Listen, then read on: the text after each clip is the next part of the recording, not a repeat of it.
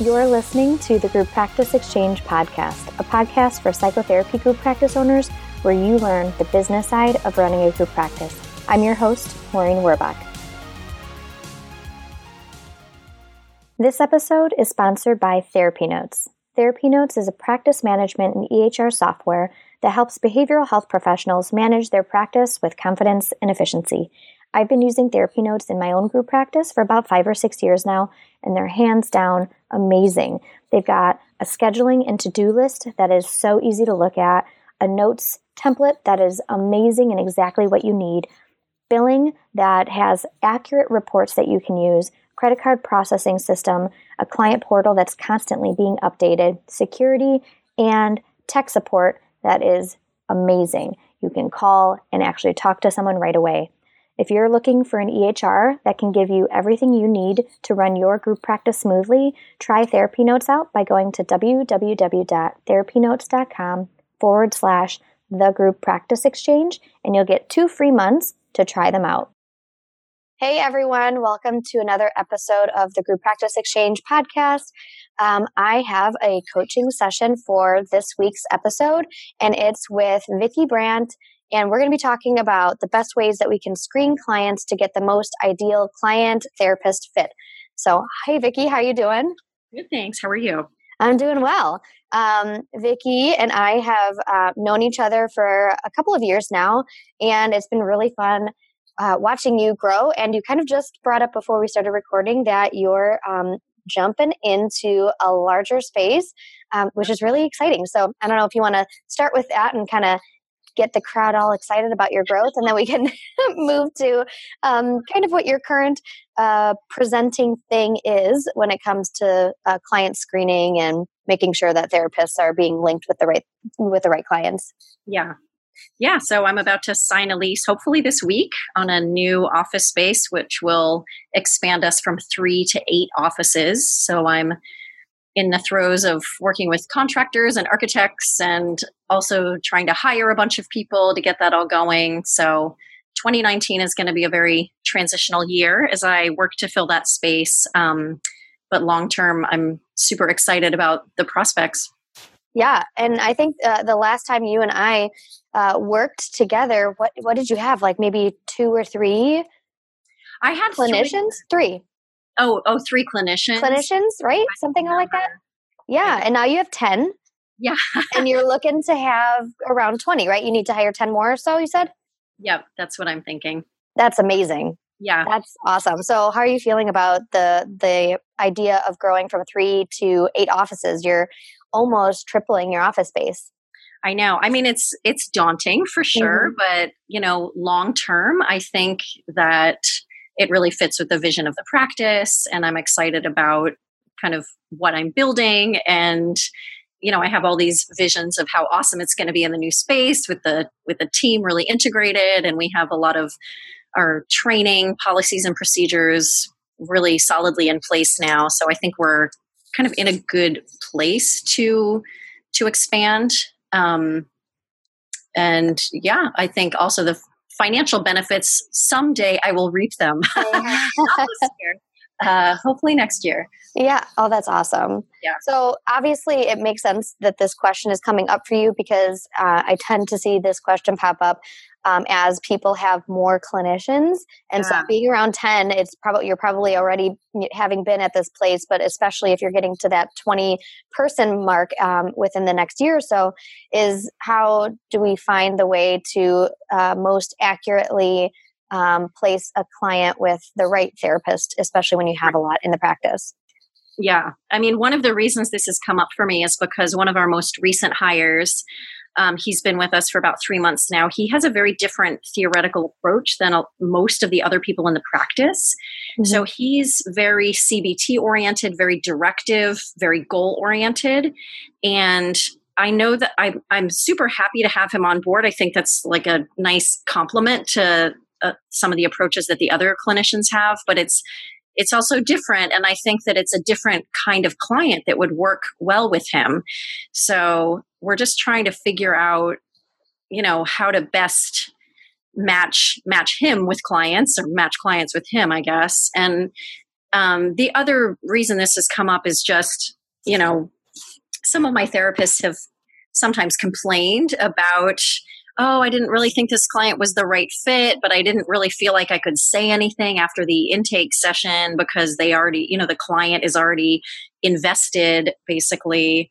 Um, and some of that I think is about the therapist's expectations and maybe having an unrealistic expectation of what their caseload looks like or how easily they'll click with their clients. So I think part of my work is being a little bit clearer with clinicians about you know managing their expectations. But then you know with this new therapist who has this very uh, directive approach i do think it is a, a real question to consider of how to kind of match up client and therapist most successfully. Yeah. Um, one of the things that uh, after reading mike michalowicz's book um, clockwork mm-hmm. uh, was that um, I realized that the uh, did you read that book? I don't know if you I don't remember. I think you did, right? Did you? Oh, you didn't read that one? Okay. Um, is that there's the idea of the queen bee role, um, and I won't go, get too much into it. But what I found in um, my practice after doing what needed to be done to figure out what my business's queen bee role is, which is essentially like the thing that um, is your most important part of your practice. And so in our line of work, it's quick and easy to think that a clinician is like the queen bee role. Like, obviously, the way um, we grow as a business is when clinicians are seeing clients. So that ha- that sounds logical, like that's the most important role. But um, when you dig deeper, and in every business, there's like the obvious. Like, in, if at like a shoe company selling of shoes would seem like the most important role but a lot of times it's it ends up not being what you think the obvious thing is and in my practice i found after doing all this research and stuff that um, the most important role in my business or the queen bee role in my business is the exactly this topic that we're talking about is the the accurate referral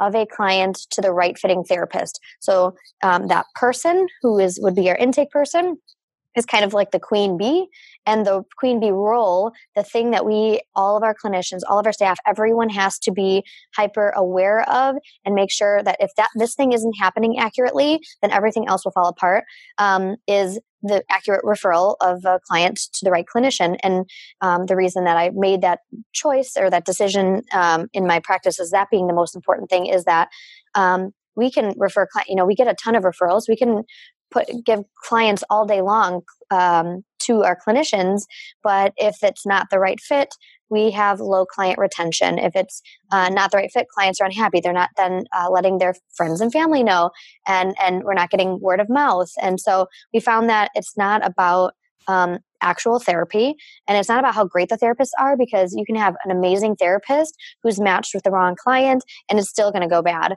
And so we um, found that this actual topic is what's most important in our practice. So I've done um, a lot to facilitate, and I continue to do that to this day, and will always be focused on making sure that we're doing things in a way that um, brings the client to the right therapist. And if that means outside of our outside of our practice, then also so be that. Um, so, tell me a little bit about um, what you're doing in terms of your screening process and, and what that looks like now? Yeah. So currently, I'm pretty much the person that screens for insurance and schedule, and then the very generic clinical issue. Um, mm-hmm. So we have a we have a waiting list, and then we also you know take people kind of as they call initially, but we always only ask for like a very generic um, explanation of the clinical issue. So a lot of times it's like depression and anxiety or trauma or substance abuse, you know. So some of those things are really obvious, you know, like trauma client with trauma clinician. Um, but a lot of it is much more vague than that. So then, um, and it often comes down to like um, insurance and schedule. Yeah. So after after I kind of choose the client for the spot, and I say I have this opening with this therapist at this time, if they agree to that then i send i send that information to the clinician and they they're the ones that are doing the phone consultation so the way that we currently frame it as you know you'll schedule a call with the therapist to see if you might be a good fit to work together and then the therapist kind of has two jobs in that phone consultation. One is just to kind of like make a connection with the client before they come in, yeah. and the other is kind of this screening tool, right? And mostly looking for red flags in terms of is this the right level of care for the client? And is the clinical issue something that w- is within your area of expertise? Um, they do have the option if it if either one of those things is like a huge red flag to to say to the client in the phone consultation you know like you know what i'm not sure that i'm going to be the right fit to work with you or i'm not sure this is the right level of care for you let me refer you back to vicky and then i kind of take it from there but of course that's never actually happened yep usually what happens is that like it seems within the scope of the client of the therapist's expertise and they plan the intake session and then it just kind of goes forward from there um, and so the the questions are, you know, like should I be doing a more thorough phone screening? Should I be having my admin person do that to get a more robust uh, clinical picture? Um, or is it about setting expectations for the client about what the phone consultation means or what even the intake session means? Because sometimes the therapists are saying, oh, it seemed fine on the phone, but then after the intake session, it, it seemed like it wasn't going to be a good fit.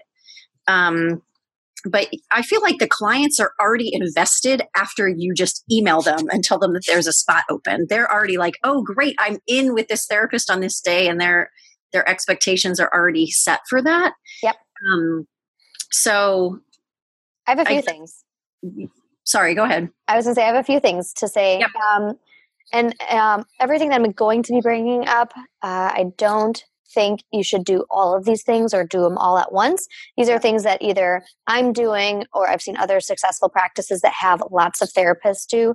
Mm-hmm. Um, so, jump just as a an aside, don't feel the need to try to do all these things at the same time because that could be overwhelming.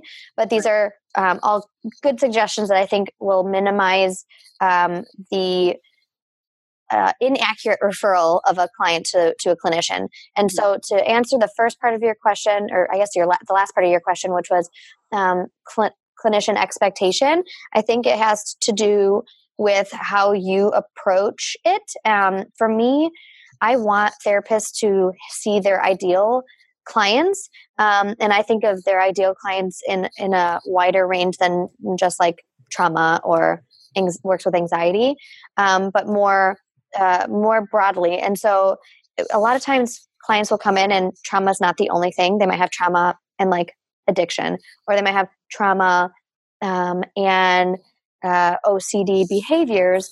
And so the person might be coming in to want to work on the trauma itself. Um, but I find that it's not necessarily that you need to have a, an OCD specialist and a trauma specialist, someone who's both. But um, I find, and I use this example a lot, is I have a bunch of couples therapists, and I have some couples therapists who uh, love working with couples that are literally on the brink of divorce. Like they're, it's super contentious. They love the, like that messy part. Um, and then I have some couples therapists that um, don't love it. And I feel like it is complete, as someone who's also a couples therapist, I'm completely okay um, with the fact that I have some couples therapists who really like to work with couples that are kind of in this rejuvenation stage, like they're bored, um, they're both completely committed, but they've just kind of become roommates or lost um, that spice or whatever. But they're not they're not um, fighting or there's there isn't infidelity or there isn't um, uh, like huge anger and and verbal abuse or any of that kind of stuff happening, right? And so for me, um, I I feel like uh, these clinicians should be paired with the right kind of couple. So not all couples uh, therapists are the same, um, and so we work one hard at making sure that our bios are really clear. Um, and, and even with our couples therapist, it'll say like i love working with couples who are so invested and in love but have um, gotten into the monotony and routine of parenting and have forgotten um, what what they have most fun in when when they're a couple right mm-hmm. or and then another therapist will have who who loves like you know really that dramatic relationship well right like i um, specialize in working with couples and um, the couples that I typically see have had infidelity or ha- are um, have uh, horrible communication style. I'm just kind of making these things up right now, but like have a really hard time communicating, and there's a lot of yelling and fighting, and uh, both of you are unsure if you even want to be in it, but you just want to like kind of last ditch try this thing out. Um, like this is the kind of couples therapy that I typically work with, and that is a, a just a good starting point um, because what I found is not all couples therapists are created equal. Not all child therapists are created equal. They some will be um, better at working with kids with ADHD, while others work better with kids that have behavioral problems or are school refusal. And so um, I dig really deep with the therapists um, when I hire them, and we have this spreadsheet where um, they check off the type of uh, populations and and presenting issues that they work best with. And i always say don't just check off things that you can work with. Um, like i have a couple of therapists who you know we all are trained in how to work with clients who have depression um, but we have some therapists who um, they just don't like it. Uh, they can do it. And typically um, as you'll see on like psychology today profiles and stuff people will check off all the things that they can do even if it's not their cup like that doesn't fill them up uh, clinically um, and professionally as a clinician i say check off the things that are your specialties that are your ideal clients that if you had a caseload of you know these types of people you feel like you're doing your best work um, and then um, we use that information. So i'm kind of going in, in a couple places. One um, just the idea that um, your trauma therapists might not all be the best fit for a specific trauma ther- uh, client. And so, yes, I think the screening piece might mm, probably for in your case needs to be a little bit more detailed. And some of the things that I do um, is is say like, have you done therapy before? What have you liked or what haven't you liked about the previous therapist? And then if I have um, like two couples therapist or two trauma therapists that are uh, available to that that client, um, I say I talk a little bit like a minute about each therapist. And I say so because I know them. And if you have an admin, you know, your admin will get to know them. Um, but I will say, like, we have one who's very person centered. This is a person who is very reflective and um, will be a person that wants you to, you know, tell your story and be a storyteller and kind of um, lets you lead the way. And then uh, this therapist tends to be a little bit more direct. They're kind of that, like, um, and I, depending on how the conversation is going I, I, might say like this this therapist is kind of like a no shit therapist. They will tell it as it is. They're going to challenge you. They're going to make you really work um, to dig deep at things and they're really direct.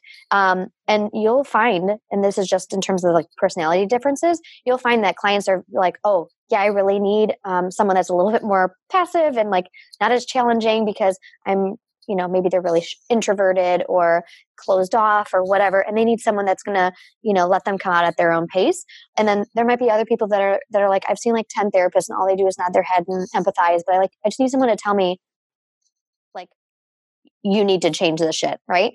Um, and that maybe that more direct therapist is a better fit so we do a little bit of that in our screening, um, and not and we don't just say is it trauma, is it couples work, is it this? Uh, we go a little bit deeper into kind of personality characteristics, what what they've had before that has worked and hasn't. And I tend to be able to see like, oh yeah, this person, this therapist, even though that's her specialty, is not going to be as good of a fit for just this particular client as this other therapist who also has the same specialty. Yeah. Does that make sense? Yeah, I guess my concern is that very often we only have one opening. Yep. So that it's not like if that therapist isn't a good fit, then it's not like we can easily place them with someone else. Right. And so uh, some of the things that I'm thinking about when it comes to that, because we also have that issue where the best fit therapist is actually completely full. And so they might, um, the second best therapist for that particular issue with their set of circumstances and um, what they're saying they, they're needing in a therapist, um, the best one for them part in that moment might not be available. Um, you have a couple of decisions you can make. You can either say um, you know our the therapist that's the best fit for you is is full and um, and and so we don't have any space. I don't know i don't do wait lists unless um, my therapists are like i'm going to have an opening in about three or four weeks and then we'll say to that client um, you know, in three or four weeks, this therapist who I think it would be amazing for you is going to be open. Um, but I understand, you know, wanting something more uh, immediate. And so you can continue looking. And if you haven't found anything, we'd love to put you in in four weeks from now. Um, or you can say um, something along the lines of that if there's another therapist who you think is actually a good fit, and maybe person, clinician A is like just your radar is going off as like she'd be amazing for this client but they're full. Um, but you have another person who that's their specialty too. Um, for whatever reason, your ringers weren't going off as much for her as with this other therapist because of I don't know maybe a personality thing or whatever. Um, but you still feel like this person has the background, has everything, um, the specialty for to see this client. Um, is that I, you know, I you could schedule that appointment with them, and I, what I do and what I tell my admin to do is if they are feeling like um, you know maybe because of personality like they want someone a little they need someone a little bit more direct and your therapist is a, a less direct person um, in how they present as a therapist.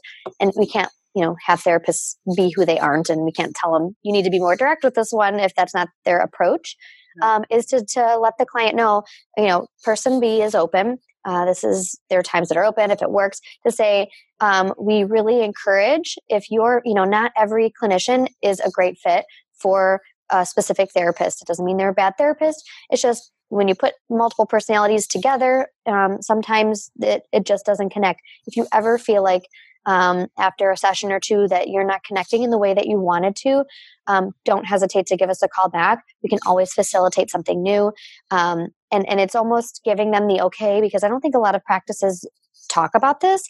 Um, and I think it's important. We say this for all of our clients, even when we are like, this person would be amazing for them and they're a good a fit based off of what they're saying, that sometimes it just, for whatever reason, doesn't happen. So we kind of have that dialogue anyways and say, um, you know, if for whatever reason you're not connecting, um, please give us a call back. And we're almost giving them that okay that they're allowed to even do it because most people will just fall off the face of the earth and like never call again because they're afraid of um, uh, of hurting someone's feelings or whatnot. So you can always add that piece in there, and um, and that that can help uh, when when that happens. But if you know that your own therapists are going to be like, no, this isn't a good fit, it's then not worth scheduling that appointment because it's almost like a self-fulfilling prophecy. One they're not going to be happy. They're they're not going to do their best work. It's going to reflect on the practice as a whole. Um, retention will be lower. Uh, client satisfaction will be lower you know? Right. Um, another thing that i find to be uh, helpful and it's something we put together last year at the beginning of the year um, because a lot of clients find us on our website. And even if they don't find us on our website, we'll direct them to our website. Um, I find that when clients pick their therapist versus say, I want, do you have a therapist that's open? They're less invested. If they pick their therapist and they've, you know, done a little bit of research, they tend to be a little bit more invested in the process.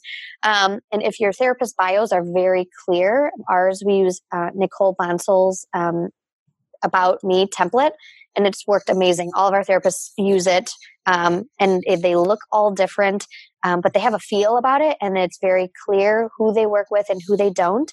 Um, so if if you feel like your therapist web uh, bios are really you know clear and direct and to the point, and outline the uh, clients that they like to work with most and they specialize in. Um, another option, especially for a bigger practice, is having um, a filter on your website. And you can go onto mine and take a look at it. We have one, and clients love it. Um, but what it does is uh, you filter by location. So obviously, it, you can set your filter however you want. I have mine set by location um, in case a client has a preference for one of our locations. And then um, they can filter just by a specific therapist if they want to just see, like, I want to see Maureen's bio.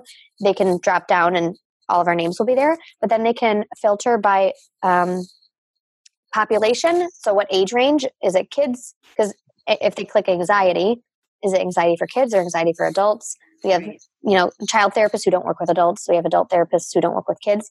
So they filter by age. So it says uh, child, uh, teen, adult, couples, family um, and they can they pick from there and then there's a second drop down right next to it it has a ton of you know, like spanish speaking polish speaking anxiety, relationship issues, but on an individual level. Like I, I want to go to individual counseling to work on relationship issues. And then we have relationship issues for couples. Like there's a relationship issue, but they want to do couples therapy. And we have EMDR, dance movement therapy, uh, addiction. We have every specialty that someone in our practice um, specializes in. And then you can pick multiple things. And this is where I think it gets really down to the root of who's a, who'd be the best fit because not all clinic, clients are coming in with just like one issue. And so they can click on five different things. They can say anxiety, work life balance, new parent, parenting issues, and uh, relationship issues, but like I'm, I want to work on it on an individual level. And as they click all those things, it weans down all of our therapists. Their faces start to disappear until the one to three therapists who specialize in all four of those things and and show up. And so then the client has a better uh, ability because they might not bring all of these things up in an intake call. Um, a better ability to see who really is a good fit for them. Um, yeah. So that's a, it's that's uh, something that's an option, and it's nice because when you have admin who are newer who might not know all of your therapists and like each individual specialty and a combination of specialties, um, they can then you know one learn from it by using it themselves but they can also be on the phone with a client going through that saying okay so um, we have this filter tool and it really like can help you narrow down by all of the things you want to be working on um, which therapists are the best fit um, and then go you know can go through that process with them. Yeah. What do you think about the um, an admin doing the phone consultations versus the clinicians themselves? So we don't do, uh, we don't have the clinicians call um, unless the client is already scheduled and the client asks for it. We rarely um, have clients that are like, I want to talk to the therapist before I schedule that appointment. Um, mm-hmm. I think when you're an individual clinician, uh, because you're the one answering the phone, the clients get it, you know. But yeah in most like doctors offices uh, chiropractor offices and, and, and, groups and people know when they're calling a, a, group practice or a larger organization because they typically go through the website they know that it's not uh, vicky brandt therapy they know it's your business um, and so they're less likely to expect to have uh, the therapist talk to them uh, especially yeah. when there's a receptionist um, although i do want to say that um, if the act of scheduling a, that some practices have uh, mentioned, and we don't have this this issue, but that some practice practices mention that when they don't have their um, clinicians call to at least do like a welcome or hello call before the session, that they tend to have um, a higher likelihood of no shows at the intake session or at the initial session. So something to look out for if you make that decision to not do it is do you see an increase of people not showing up to that first appointment?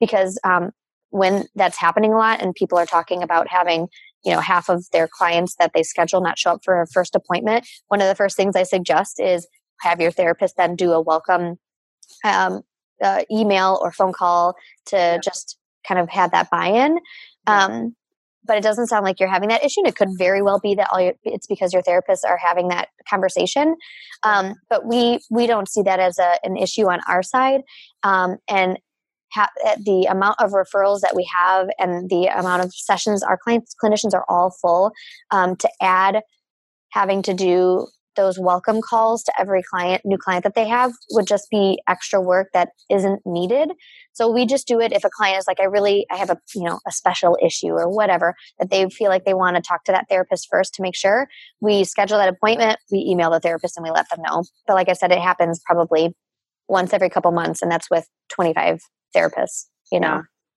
And does it come back very often that the therapist after the intake session was like, "Whoa, this is not a good fit"? Uh, no, not often. And okay. we we with how how many therapists we have, it's going to happen um, yeah. at, at, times. And so what we do is we sit with the therapist. A lot of times the therapist won't say anything because it doesn't happen that often. A lot of our therapists are so full that they're getting maybe one new client every several months. So it's not when when one client who's uh, special the the issues that they're coming in for are within their it's always within their specialty but it for whatever reason the um, the fit in terms of uh, severity or um, other outlying issues that weren't brought up at the intake call that combination when it is uh, not someone that they like love to see um, because it doesn't happen so often. They tend to just work through it and use supervision to process ways to to work better with that client um, because it's not happening often. But if they're getting like three new clients every week and two out of the three are not a great fit for whatever reason, um, you'll hear more of it. Right. Um, and so what we do is when it does happen, um, or if we see that a clinician is does have a low client retention, that's usually when we bring up the uh, fact that um, there might be something going on with the type of clients that are being brought in. And so we'll look at um, all the clients that have been retained that are the clinicians really good fit that they feel like they're well connected to. And we say like what's the common theme among all of these clients that you have that you feel most fulfilled by when you work with them? And then we we look at what's that theme. And then the what's the theme of the clients that you have that either didn't stay very long or you feel like you're not doing your best work with? And what's the theme around those? What do you see as commonalities on, on those clients? We tend to be able to find a theme and it's usually something that we can really easily pinpoint and then we look at their bio uh, and see does this does the bio uh, reflect um, something that is promoting those types of clients to call? Is there something in the bio that could be changed or added so that more of those ideal clients are are kind of being directed there? And then we also make sure we talk to our admin about it um, so that they they know to kind of screen for that as well. Yeah. Okay. Yeah and any other questions i know we're right at the end here and you said you had an 11 o'clock here or 12 o'clock i think you're an hour ahead of me um, uh-huh. anything else you wanted to ask no, I think that's actually really helpful. I didn't I didn't even think of um, really looking at the clinician bios as a piece of of this screening process, right? I was thinking more kind of procedurally what yeah. happened, but it makes sense. Um, it makes sense to kind of dig deep from that end. Yeah. And I think that, you know, probably down the line as we grow, it probably does make sense to have my admin do the phone consultations. It's just yeah. that would be like a pretty dramatic shift in her role. Right. Um, and obviously many more hours of her time. Exactly. Yeah. Um, so um, that's something I have to think about, but I think is probably on the cards for a, like a medium term transition to that. Right. Yeah. yeah. And that's a, that'll take a, a, little bit of extra training and time for sure. Yeah, for sure. Yeah. Yeah. Um, well, keep us posted on what you decide on that. And yeah, I just, the way I start is by looking at some of the, um, the outside things like bios, um, ways to make it easier for clients to navigate the website to find their ideal client or yeah. clinician, and then how, um, how intake or whoever's scheduling that initial appointment um, is is getting that information. And so, if you're doing the intakes at this point or the scheduling of the intakes, I would go a little deeper and um, go beyond just the basic uh, depression, anxiety, trauma thing, and um, ask a little bit. It's just a couple of minutes more, and at the end of the day, but if it makes for a better fit with your clinician, um, you know, then that's like all you can ask for. Yeah.